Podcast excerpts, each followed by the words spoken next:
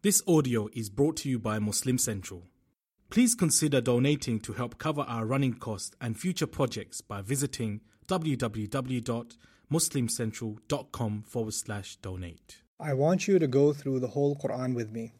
Join me at bayyinah.tv.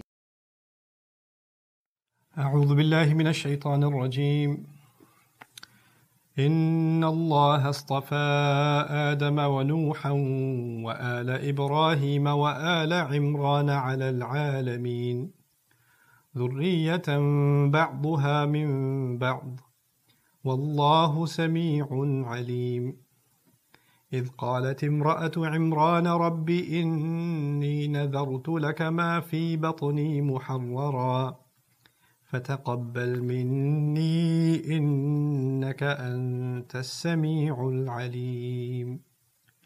رب اشرح لي صدري ويسر لي أمري واحلل عقدة من لساني يفقه قولي. فالحمد لله والصلاة والسلام على رسول الله وعلى آله وصحبه أجمعين. أما بعد once again everyone السلام عليكم ورحمة الله تعالى وبركاته. So today inshallah we're going to try to discuss some more things about Al Ibrahim and Al Imran and maybe get up to ayah number uh, 35 Uh, the thing that's really important to understand in some of these passages is what, what you can call biblical subtext. In other words, the audience that Allah is speaking to is somewhat familiar with, or maybe thoroughly familiar with the Bible.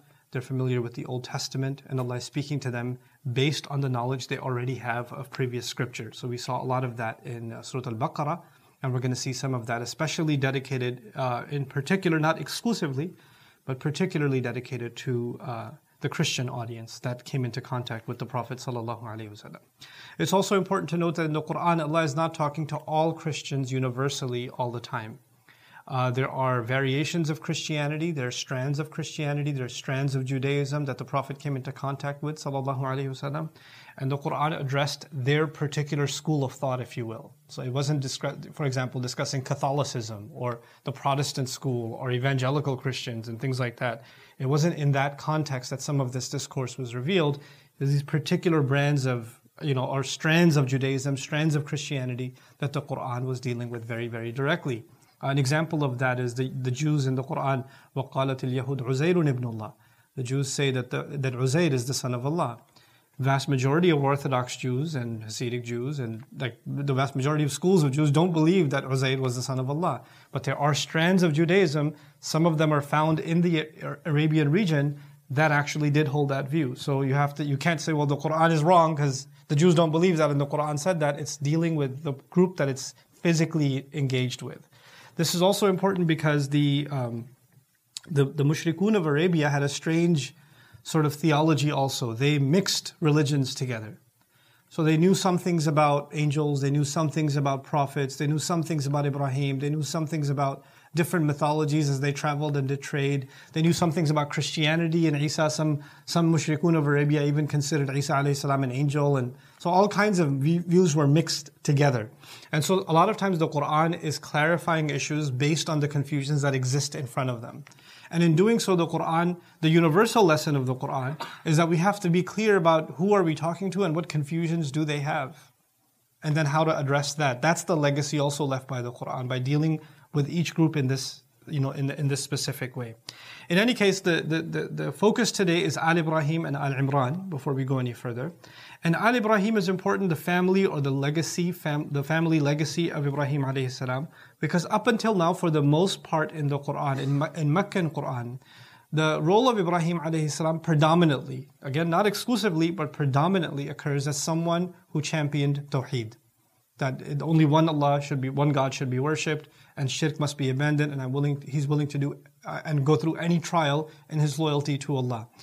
As you start seeing the mention of Ibrahim alayhi salam in Medina in Quran, in Surah Al-Baqarah, in, in, in, this surah, in in a few other surahs, you're going to notice Ibrahim alayhi salam playing a slightly different role.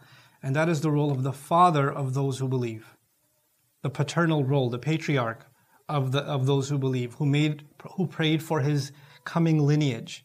Right, and this was it's important for us. Of course, we know those du'as of Ibrahim alayhi salam. وَمِن ذُرِّيَّتِنَا أُمَّةً مُسْلِمَةً لَكَ you know, Rabbi ja'alli muqima salati wa min dhurriyati. That's, that's, even though that's Meccan, but that's a brief allusion. There's more of that in Medina Quran.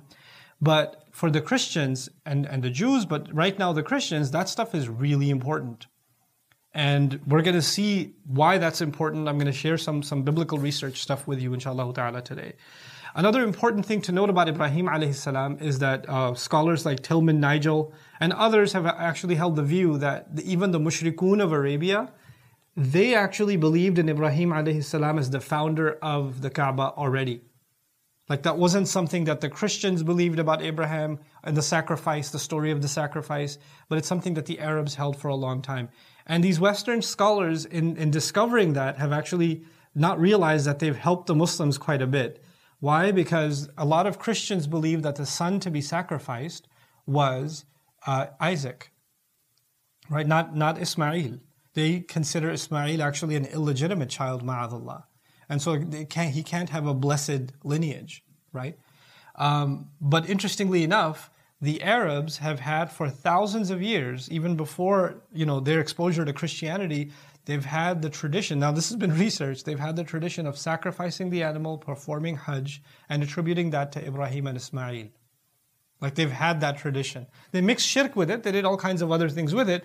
But why in the world would Arabs in the desert, with no outside influences, be celebrating this tradition and sacrificing in the name of their father Ibrahim? And that's something Allah actually cites. You know, فَصَلِّ لِرَبِّكَ وَانْحَرْ You're supposed to cleanse that tradition. They have salah and they have nahr. But you have to revive that. فَلْيَعْبُدُوا رَبَّ هَذَا الْبَيْتِ in the same surah right? Or, or, the same vicinity of surahs. Why? Because they should, the, the Rabba Hadal Bayt is a reference to Ibrahim alayhi salam. the master of this house, this house being the house built by Ibrahim alayhi salam. So in doing so, it's actually establishing that the son to be sacrificed, and that's that biblical stories, if you will, is actually about Makkah. Research that hasn't yet been done, and is interesting, uh, perhaps somebody will take it up, is actually the, the view of the Christians living in Medina the Christians and Jews that lived in Medina and what was their view of the Kaaba. And what was their, because they came into contact with the story of the Kaaba. It's also known in some accounts that there were Christians living in Medina that had letters from their ancestors, like a letter from their ancestors passed down many generations, that from what we've studied, a prophet is coming here. Wait for him, don't leave this city. He'll come here. And actually, one of the Sahaba, when the Prophet ﷺ came to Medina, handed him the letter and said, I've been, we've been waiting here for a long time for you. So essentially, they saw that as a fulfillment of what was already prophesied, right? So the, the, even the Christians or the people of the book of before, they have some connection to the region, even though Jerusalem is not physically that far away, but they have some association with this region. And that's, these are important things to understand because that plays a role in the centrality of the Kaaba and therefore the, the, the real legacy of Ibrahim alayhi salam, who owns that legacy. Inna awla nasi bi Ibrahim is the phrase that's going to be used here. The people that have the most right to Ibrahim alayhi salam. Right? So that's an important, uh, you know, under, undercurrent in a lot of this text. Then, when Ibrahim alayhi salam made a, the dua for uh, you know, Makkah and it to be a prosperous city. It's interesting that in the Bible there's an alternative prayer. It's called, I'm, I won't read the prayer off to you, but you, you can look it up in your own time, inshallah. It's called the consecration of the Temple of Jerusalem. And it's, uh, you know, uh, according to Solomon, and it's something that, you know, uh, Abraham prayed, Ibrahim alayhi salam prays for Jerusalem and its prosperity. And you would think it's almost exactly the same thing, but in our case, it's being the prayer is being made for the city of Mecca, right? And some argue that perhaps that was changed. Some Muslims argue that may have been changed. That originally that was Mecca, but they didn't want it to be Mecca. You know, and there, there's some research to suggest that too, like by Imam Hamiduddin Farahi rahimahullah. Wallahu ta'ala alam. But the idea is if a Christian was listening to the Quran and he was listening to the prayers of Ibrahim alayhi salam for the city of Mecca, they would actually remember the prayers of Ibrahim associated with Jerusalem and say, wait, this sounds all, all too familiar. There's the, that parallel is, is uh, drawn. The other important thing with Ibrahim alayhi salam is the prayer uh, that Ibrahim alayhi salam made. He said, what about all of my children? وَمِن ذُرِّيَّتِي And in the consecrational prayer that the, the Christians have and the Jews have, especially the Christians believe that the children of Abraham were somehow chosen and saved. They're the saved children. And Jews, Jews held on to that view, of course. This concept was called Zachut Avot in their, in their tradition, ancestral merit. That's how it translates, ancestral merit. That the Israelites share in the special rank and privilege of the patriarch, meaning Abraham, merely by being descendants from them. Just by being Ibrahim's children, they are chosen special. Of course, the Quran then, you know, this thing that they're chosen can mutate it can get uh, it's, it's nice to believe that we're chosen. Like we believe that, that we're chosen. Like allah chose us to be the ummah of muhammad so it's not a bad thing to believe that. But when it mutates what does it turn into? Nahnu abna'ullahi wa we're the children of god and we're the most beloved of god. There's no way he's going to punish us right? And it's interesting that in the quran allah azza wa made it clear ibrahim alayhi wanted this special rank for all of his children and he said no la yanalu ahdi dhalimin my, my promise doesn't ex- extend to wrongdoers. So, in a sense, the Quran is actually taking that concept of, of zekhut, of what the ancestral merit, and it's cleaning it up. The Quran is cleaning it up from the tongue of Ibrahim alayhi salam. And Allah saying, no, I didn't give that open license that all of you are blessed. No, the ones of you who do wrong are not blessed. That's not going to fly. And so the, the original prayer and the original dialogue with Ibrahim alayhi salam is being again revived, restored. The Christians call it, it's being retold, as if the Quran is doing a creative retelling of the story. Our view is the Quran is actually going back and telling the original. It's interesting in the ayah of the Quran, they didn't just say we're the children of God. They said we're the children of God and the beloved of God. Abna'ullahi wa ahibba'uhu. Which is a really interesting parallel because in the Quran, ha'ula abna Ibrahim la ahibba Ibrahim. like, in the Quran's account, they may be children of Abraham, but he does not necessarily love them if they do wrong. And by extension, you might think you're blessed by God, but just because you're from that lineage, you, even your father is not happy with you. He stopped praying for them. He prayed for the children who would believe. You know, وَارْزُقْ أَهْلَهُ مِنَ الثَّمَرَاتِ مَنْ آمَنَ مِنْهُمْ بِاللَّهِ وَالْيَوْمِ الْآخِرِ He qualified it as if the ones who don't believe, he doesn't care. So that's an important, uh, you know, uh, undercurrent in the text also. I'll cite something from the Bible. This is going to sound awkward to you because the word circumcision is being used quite a bit in this passage. This is uh, uh attributed to Ibrahim alayhi salam. It's in Romans 4. Uh, and even though this might sound a bit abstract to you, at the end it'll make sense why I'm making reference to this. Is this blessedness only for the circumcised or also for the uncircumcised? We have been saying that Abraham's faith was credited to him as righteousness. Under what circumstances was it credited? Was it after he was circumcised or before? It was not after, but before. And he received circumcision as a sign, a seal of the righteousness that he had by faith while he was still uncircumcised. So then he is the father of all who but believe, but have not been circumcised, in order that righteousness may be, might be credited to them. And he is then also the father of the circumcised, who not only are the circumcised, but who also follow in the footsteps. Also the father of the circumcised, who not only are the circumcised, but who also follow in the footsteps of the faith that our father Abraham had before he was circumcised. This is Paul talking about circumcision as a sign of those who believe right? And circumcision is a big thing in Jewish tradition, and of course, it's it's made its way into Islam also. The reason this is important, uh, uh Paul, by the way, later on, because it's such an emphasis on circumcision, later on he said circumcision is circumcision of the heart, because he didn't want that applied to himself, so he kind of.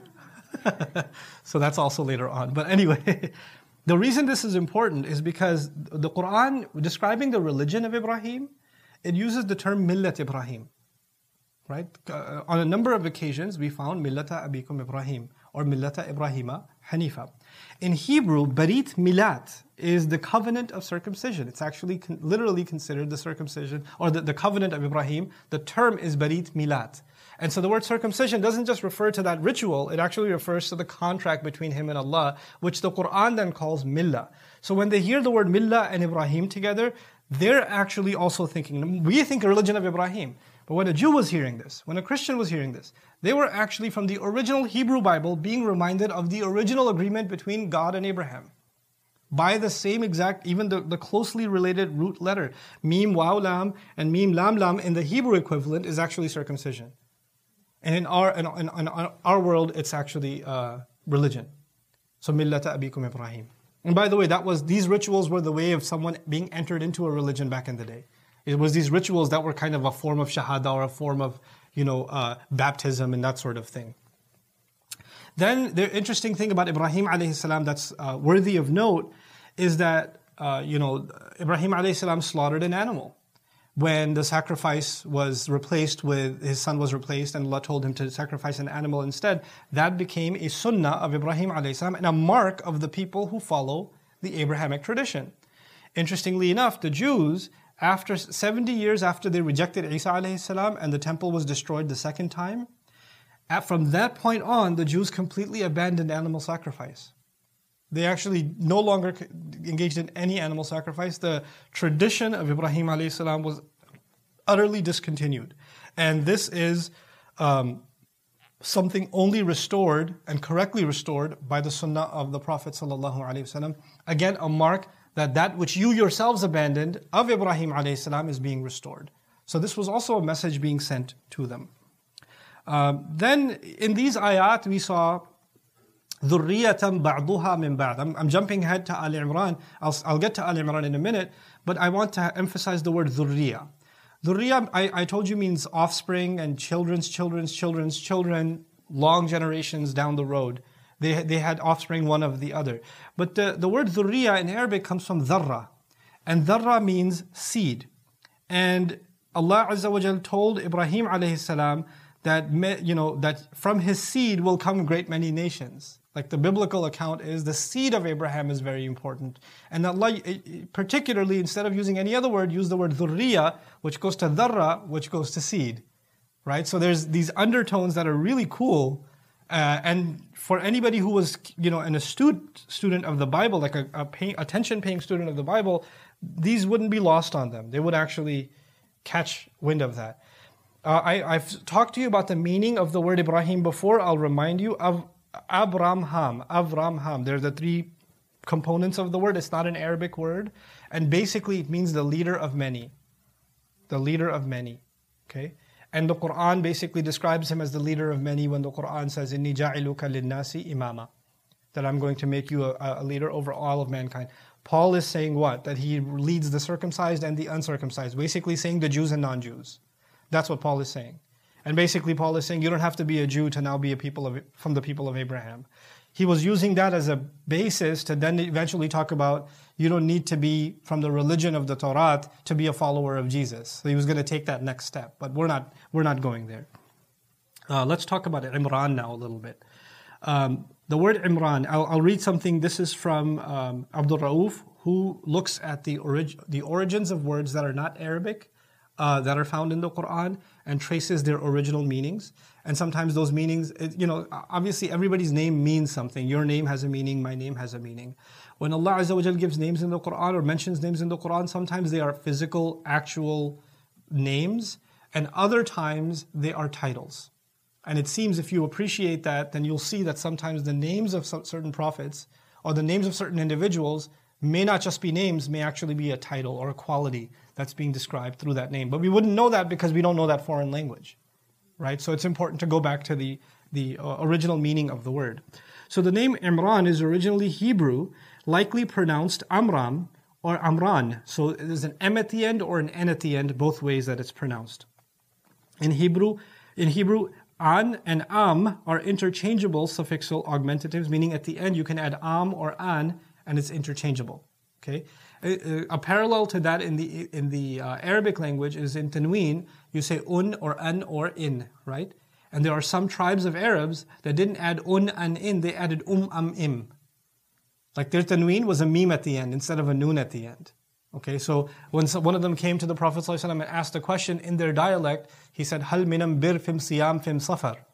What he was asking was, "Hal min al birri fis siyam fis safar." The lam was replaced with meme in his case. The lam and meme became, and the Prophet responded in his dialogue, Laysa minam bir fim siyam fim safar.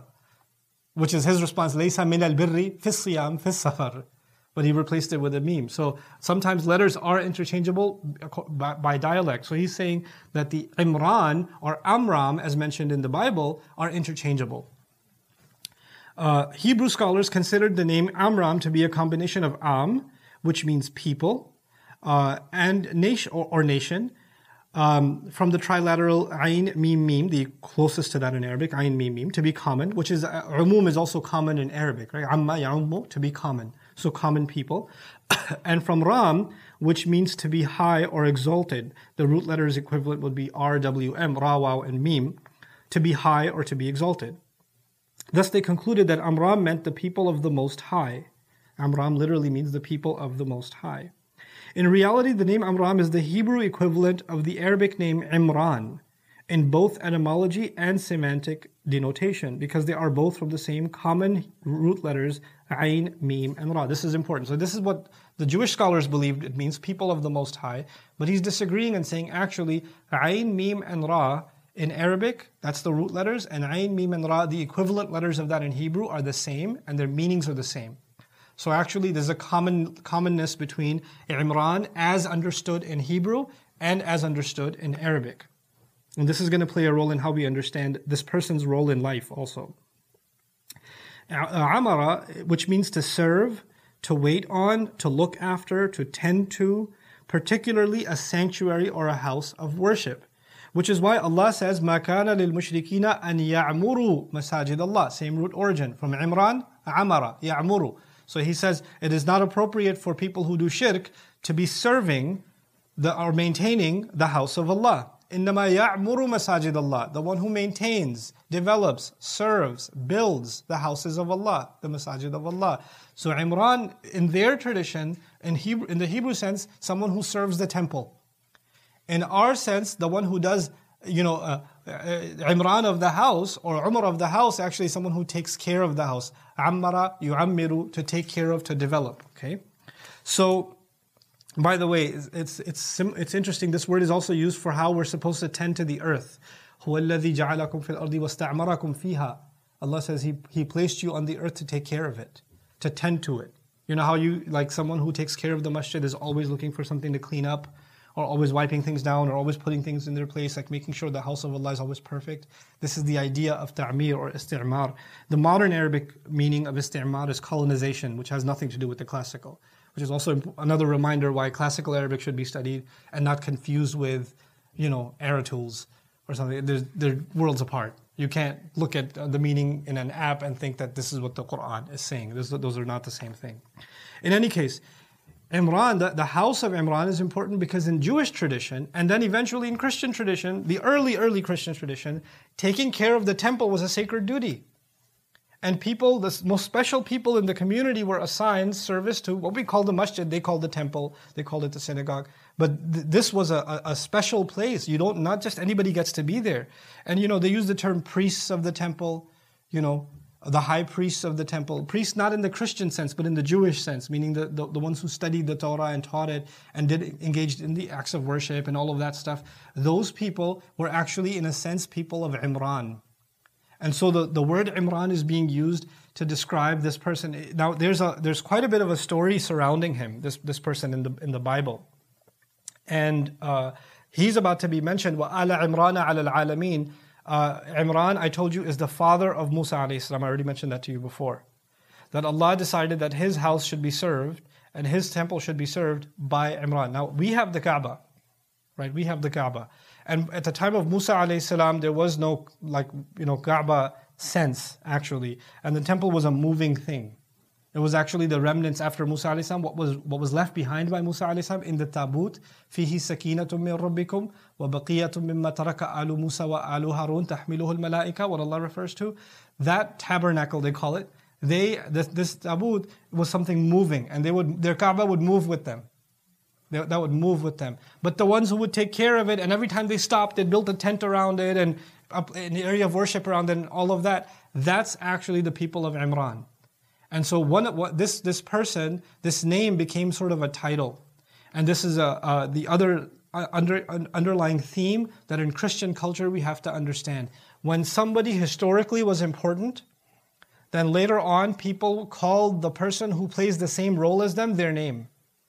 Like you are reliving that person's legacy. So lots of people were called Imran. Uh, and the, the, the, family of Imran starts with Musa alayhi salam, and for the Jews, it ended, and by the time Isa alayhi salam came, the legacy had already died out. There was no more, there, there was no more of that legacy. Just Zakaria alayhi salam, and that's pretty much it. Zakaria and maybe Yahya alayhi, even Yahya alayhi salam, they, they rejected. But Allah Azza wa is going to now illustrate to the Jews and then tell the Christians that unlike the Jews who rejected the final chapter of the family of Imran, Allah doesn't. That Allah actually accepts Maryam as part of the sacred family of Imran, part of the same legacy, not just not just from a, a genealogical like a descendants biologically, but you're carrying the same legacy. You know, for for Christians, being from the same bloodline is one thing, but actually also has some spiritual meaning, which is why Zakaria alayhi salam, for example, لا تذرني fardan you know, and وأنت خير الوارثين. You don't leave me behind alone. You're the best one who, who gives inheritance. And you're the best who, who, who's left behind to inherit. But he actually, he was worried, إِنِّي خِفْتُ الْمَوَالِيَ مِنْ وَرَائِي I'm worried about the inheritors that will come after me. So this idea of family tradition being left behind, those who will not just carry my blood, but actually also carry the tradition that's supposed to be carried. For the, for the Jews that ended, and Maryam is actually an embarrassment to that tradition. Isa is an embarrassment to that tradition. Allah now comes to the defense of Maryam and Isa, and in doing so, He softens the hearts of Christians because, as far as the Christians are concerned, what the Jews have to say about Maryam and Isa is horrible. It's a terrible thing what they have to say. And now, actually, the Quran is aligning itself in at least the, not in worship, but at least in honoring that family and considering them part of the larger family of Imran. And that's, that's an important thing that Allah Azza wa did here by, by making reference to Al Imran, Al Alamin. When the, Christ, when the Jew heard this, they did not think of Maryam, Al Imran. They thought of everyone up until Maryam, because that's the part they reject. When the Christian heard this, they're like, I wonder if they're going to do the same things as the Jews did over all other nations of the world. That that ba'duha min ba'd. And then again the reference that they are offspring seed one of another. Wallahu sami'un alim. And Allah is all hearing, all knowing. And you'll notice these names of Allah occur often when it, when people make dua about future generations. There's, there's a uh, the theme in the Quran of Allah being called As-Sami' and Al-Alim on the tongue of Ibrahim alayhi salam, on Zakaria alayhi salam. Here you're going to find, you know, the mother of Maryam, salamun alayha when she's making dua about you know the future offspring, generations, coming generations, and Allah, all, Allah being all hearing, Allah being all knowing is an important name to mention. And of course, I think I, I mentioned this to you in the Baqarah series. Um, Ibrahim alayhi salam made this dua, and um, when he was building the house along with his son Ismail. And actually, uh, uh, the, the biblical story is when Ismail was born, even though Ibrahim was very old, he said in Hebrew, the words are Yashma'il. Yashma'il means God listens. Meaning I prayed for a child and God gave me a child even though I'm in such an old age. And Yashma'il became Yishmael his name. And from it we get Ismail, meaning literally Sami Allah. Allah listens. Right? That, that, that literally became his name. So now we get to the story, the, the family of Imran. And um, it's uh, it would be interesting reading for you. It's kind of a shocking read, uh, almost like a novel you're reading. Uh, it's called the Infancy Gospel of James. It's not considered part of the Bible, but an important document nonetheless. It's the only one that describes the birth of Mary all the way to the birth and times of, of Jesus, okay, in, in some detailed account. So once again, it's called the, the Infancy Gospel of James. And I'll give you the my version of it, my version of the gospel. Uh, again, it's not considered part of the Bible, but when I read it, I was like, what? This is crazy. That's crazy. How they say this stuff? But I'll tell you the story because I want you to know before the Christians heard these ayat, what was going, what, what did they know? What were they thinking about the story of Isa salam and, Maryam salamun alayha? So basically, you have this man uh, whose name is uh, Joachim, uh, uh Joachim, and he's a very wealthy, generous, uh, you know, uh, man in the community, in the Jewish community, and he always gives sadaqah, and he's always, you know, uh, donating towards, you know, sacrifice and all this other stuff uh, sacrificing of the animals and things. And some, you know, priests come and tell him, some basically scholars of Judaism come and tell him, you don't have a child. And if you don't have a child, you're not furthering the legacy of the children of Ismail or Israel, and therefore you're not allowed to give ch- uh, charity. So they got jealous of him, and they made him feel like he's not, he's, he doesn't have a blessed family because he doesn't have, ch- doesn't give charity. So he got upset because his wife hadn't been able to bear a child for a long time. And so he got so upset that he went out in the desert, set up a tent in the desert, and just started worshiping Allah and said, Allah will feed me, Allah will give me food, God will give me. And until He gives me a sign, I'm not going to have, I'm not going to come back because I don't, Allah didn't give me a child. And this, this is how this story goes. We don't have stories like this in Quran and Sunnah, but they have them, right? How uh, having children is so important that he just left his wife and his wife started crying and started saying, I, I, I lament to God over two things. I don't have a, I, I'm a widow, even though my husband's alive, and I'm childless. And then she got, she actually, after he had left, she realized that she's actually pregnant. She's super happy. And then, you know, he comes back and then he starts giving all kinds of charity. And then, you know, she eventually has a child and it's a girl. That's Mary, that's Maryam. So here she's called the wife of Imran. Imra'at Imran. Uh, Imran is not used as his name. And he started, he gave more than anybody else to build the masjid or to, to serve right? So Quran uses, instead of using his name, uses the word Imran. And some of our ulama said, no, no, no. The Christians got it wrong. His name is not Imran, or his name is not Joachim. His name is Imran. Allah is correcting the Christians. Allahu Alam. I would argue, actually, no, Allah is using a title for him. That he's, he was playing the role of building the masjid or donating more than anyone else, and that's why Allah associated him with Imran. And the other reason it's, it's important to do that is because Allah is now going to finally give to him what Allah gave to Imran. Meaning, Imran was given a child who was given Tawrat. And he's now being given a child, Maryam, whose child is now going to be given Tawrat and Injil. So it's the start of Torah and it's the end of Torah and Injil. It's the opening and closing of the revelation history of the Israelites. So it's Imran's family legacy completed, which is why the name is being used. So it's also important, uh, you know, because the Christians are being talked to. If you open up a number of the, the books of the Bible, they begin with genealogy. So, for example, Angelika Neuwirth mentions it is certainly no mere coincidence that the gospel according to Matthew also begins with matters of genealogy, more precisely with two different genealogies, while the first one mentions David and Abraham as the progenitors of Jesus, meaning the, the, the ancestors of Jesus are mentioned in the beginnings of the Bible. This is the section that's talking to the Christians, and it began with Adam, Noah, family of Abraham, family of you know Imran, genealogy, and then the guidance. So they, they, it resonates with them in the way that they, even though that's written by people, it's not, it's not a book of Allah. The books of the Bible, they're, they're documented by people. But regardless, they are familiar with learning in this way, and Allah used the style that they're familiar with and used it in the Quran. And they're like, oh, it begins with genealogy too. Oh, okay, I'm familiar with this. And it, it kind of puts the guard down again. Now, uh, the, the, the next piece of this, um, the, the, the story. So she has this child and then Zakaria alayhi salam, you know, she dedicates this. Everybody's happy that this child is born, and because this was the most generous and, and most righteous man in the community, and so they're they're dedicating this child to the service of Allah, even though she's a girl. Everybody's okay with it. By the time she turns 12, there's a convention, there's a meeting of the scholars and the priests. They say, well, we can't have her in the temple because she'll desecrate the temple because she's a female. She can't be there. So they make an exception from her because of Zakaria's suggestion. They build a special quarter for her. She's living there until 16. Then when she, her menses come in, they say, well, we can't have her here. This is their version. We can't have her here. She has to go. So we should marry her off. So they did some kind of a ritual and they, they decided that this man named, uh, this is about Maryam now, who's 16 years old. They say, well, this man named uh, Joseph, uh, we've chosen him to marry her. And this man was old. And he, he was already married. He also had a couple of kids, grown. So they came to him and said, You should marry Maryam. He said, She's 16. I'm an old guy. Everybody's going to laugh at me. I'm not doing this. I'll be the laughing stock of the Israelites, according to the infancy gospel. I'll be the laughing stock, stock of the Israelites.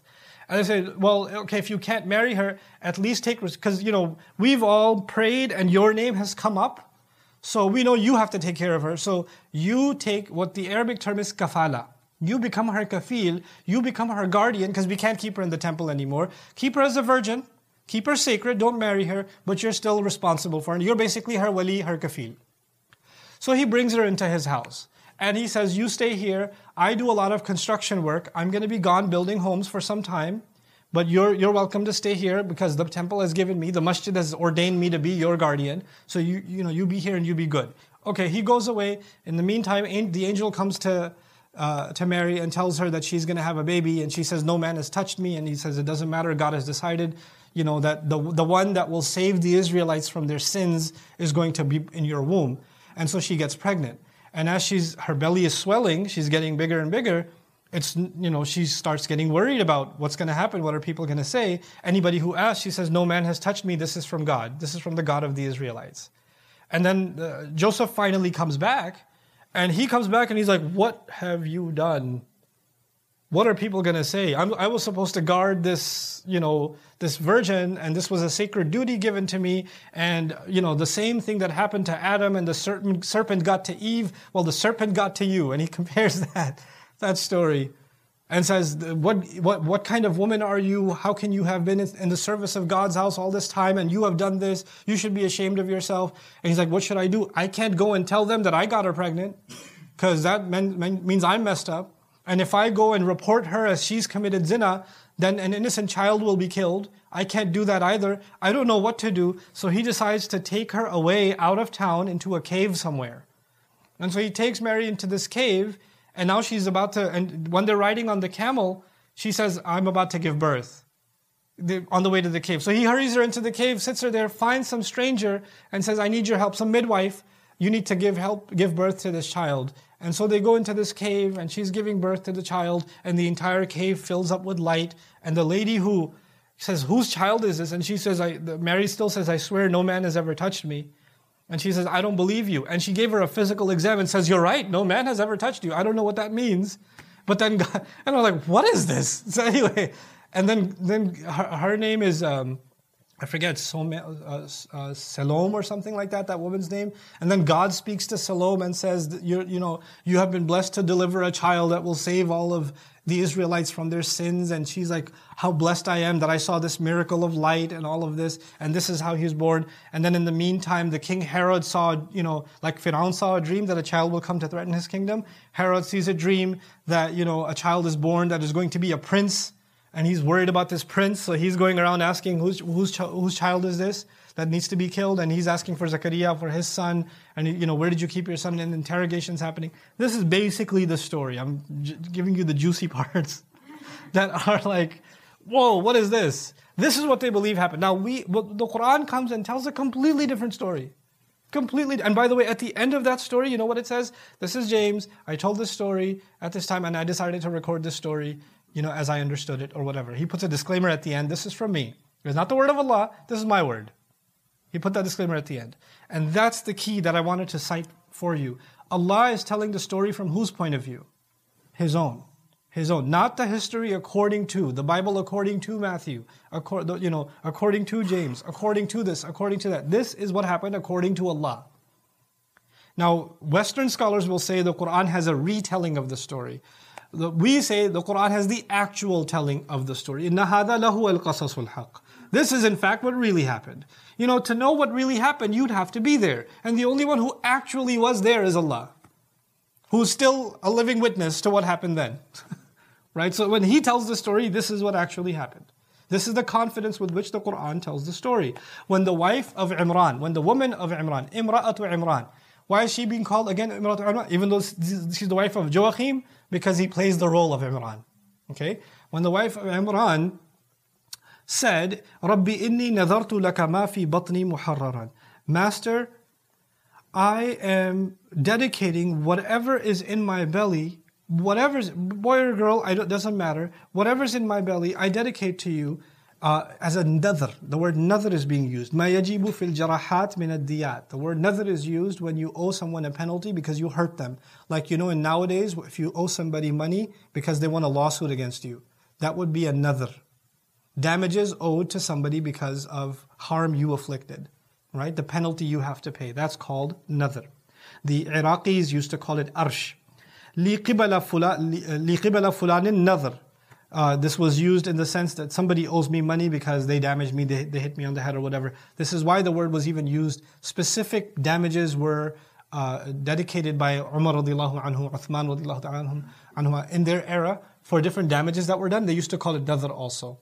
Right? So if, if somebody's head injury broke a bone or something like that, there's a specific amount that you owe. They, they, they, oh, they, they set these prices on nadhr. والنذير الابن يجعله أبواه قيما وخادما للكنيسة أو المتعبد من ذكر أو أنثى. Nadhira is used for a boy or a girl that has been dedicated to the service of a temple or a church by the parents.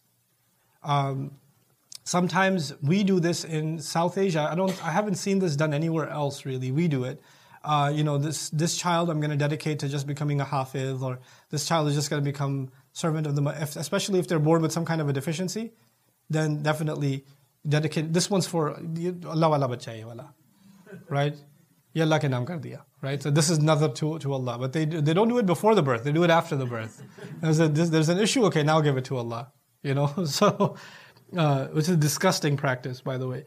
Al ma'na al mihwari تبعة تبعة تلتزم أو يخشى من لزومها the, the overall meaning of the word is something that you owe or and you fear if you don't pay it that there's going to be damages Okay, that's basically the meaning of nadr is something owed, and there's a fear that if I don't pay it, there's going to be consequences. Okay, and from it came al-nadru ijabu shay'in ala nafsi tabarru'an to make to mandate something on yourself that is supposed to actually originally be voluntary.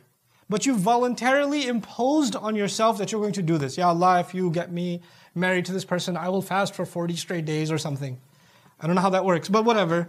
If you did that, then it, fasting 40 straight days was not mandatory on you. But since you talked to Allah and said you're imposing it on yourself, it became wajib on you. Now it's held against you.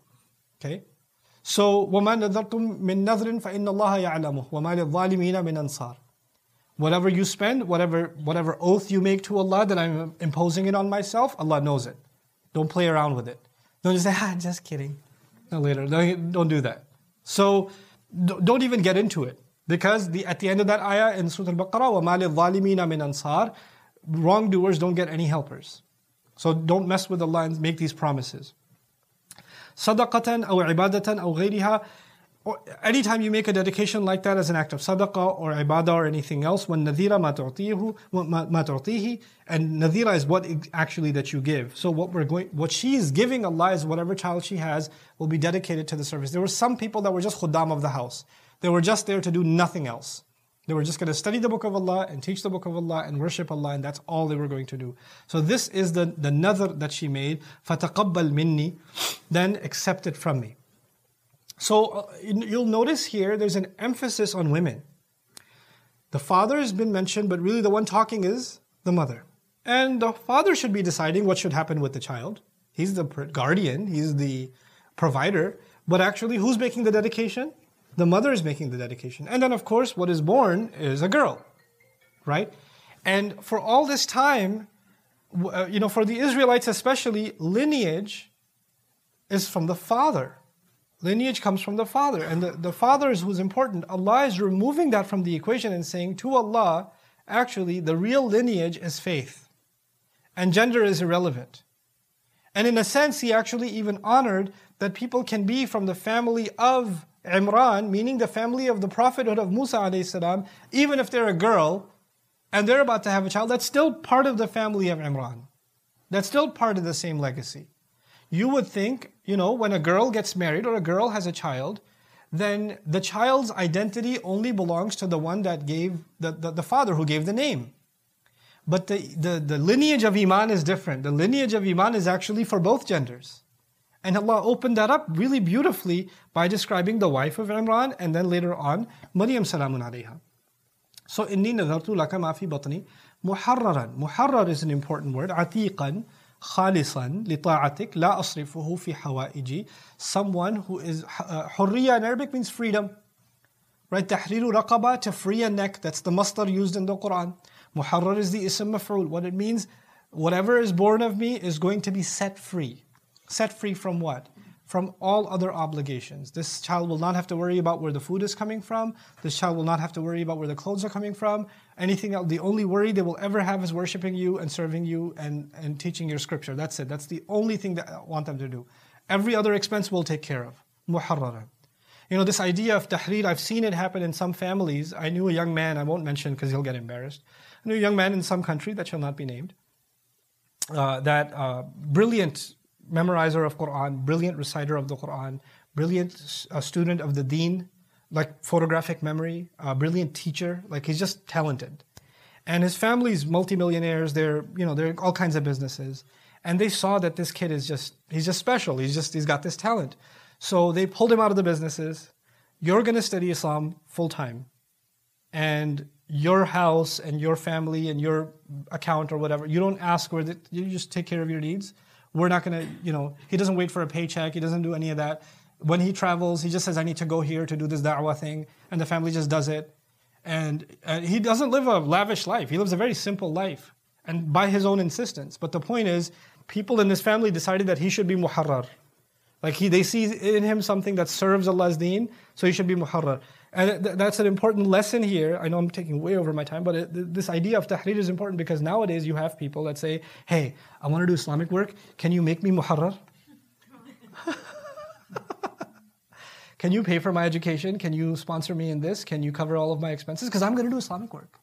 I'm going to do da'wah work. That's why. Can you, you know, get me a business class ticket? Can you, uh, you know, put me up in this hotel? And because I, I need to be muharrar. Dude, you don't decide that. You don't choose yourself and nominate yourself as someone so worthy of Allah's deen service that others should, you know, go fund me. Uh, hold on a second. How are you, you know, that's actually a, a form of self righteousness that we should be aware of. When your service is so powerful and so recognized that you yourself were, people came to you and said, you know what, you need to stop doing what you're doing, just do this. Don't worry about that. Pull yourself away. You need to focus on this. That's when that's your muharrar, not mutaharrir. it's an ism maf'ul for a, for a reason. And if your family decided that, like your family can do that, your family can say, you're nominated. You're going to do this. We want you to do this. This is all I want you to do. You know? And there are some remarkable scholars around the world, remarkable people around the whose families doing this for them. Their, their family supporting them because they, they see them as muharrar. But don't declare yourself muharrar. Don't do that.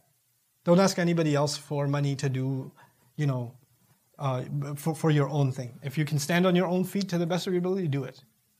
You know, to uh, do it. And I, have seen it, unfortunately. And I've actually even, people came to me and said, can you sponsor my education and this, that, and the other? And I did. I said, okay. I hadn't really thought about this much and I didn't want to give them this talk, but I, I you know, somebody's motivated to do it. And guess what happens? Nothing. Nothing happens. They disappear into some this, that, or the other. Why? Because the, the, when you start from the wrong foot and you start in the take the first wrong step, then you can't just recalibrate later on. You you have to start from the right place. You know. You, I'm reminded of the late Dr. Israr Ahmed, medical doctor, successful medical doctor, and his family basically told him, and he told his family, "I'm not doing this anymore. I can't. I just got to do what Allah has given me a gift in." Millions of people affected by his work and just left his career behind. My teacher, Dr. Abdul Samin, my, my Arabic teacher, was a dentist. And he has a couple of daughters, his family to provide for, and like responsibilities, but just an absolutely incredible teacher. Just a really remarkable teacher. And just, he was just pulled away from it. Like, it's not even you decided, it's just this, this tsunami comes and takes you and just says, you're going to do this work And she, before the child's even born, says, I'm not even going to let my child see the other side of the life. This is the only life she'll know. إني لك ما في نذرت لك ما في بطني محررا فتقبل مني. Then accept it from me. Notice, interestingly, she didn't say except from her. Except from me. Because you can't control anybody else. First and foremost. You could dedicate and serve someone else and help someone else, but that doesn't mean they'll do what is, is needed. More than anything else, Ya Allah, make me accept me. And by the way, if you accept me, automatically she's included. Why? Because if she's truly muharrar, and if she's truly another, and you accepted all of that, then you won't let my another go to waste. And you won't let her tahrir go to waste. So just accept from me.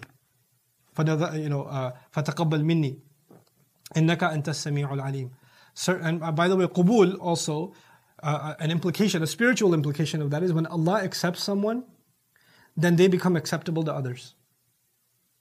Qubul from Allah is qubul of people around you. And understand that the qubul of Allah doesn't work the same way the qubul of people works. Meaning the accepts when Allah accepts someone and when people accept someone, sometimes it's two different things. Sometimes what happens is in their own lifetime, nobody accepted them.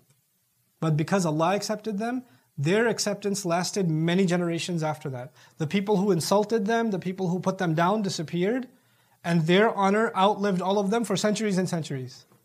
What happened with Maryam herself?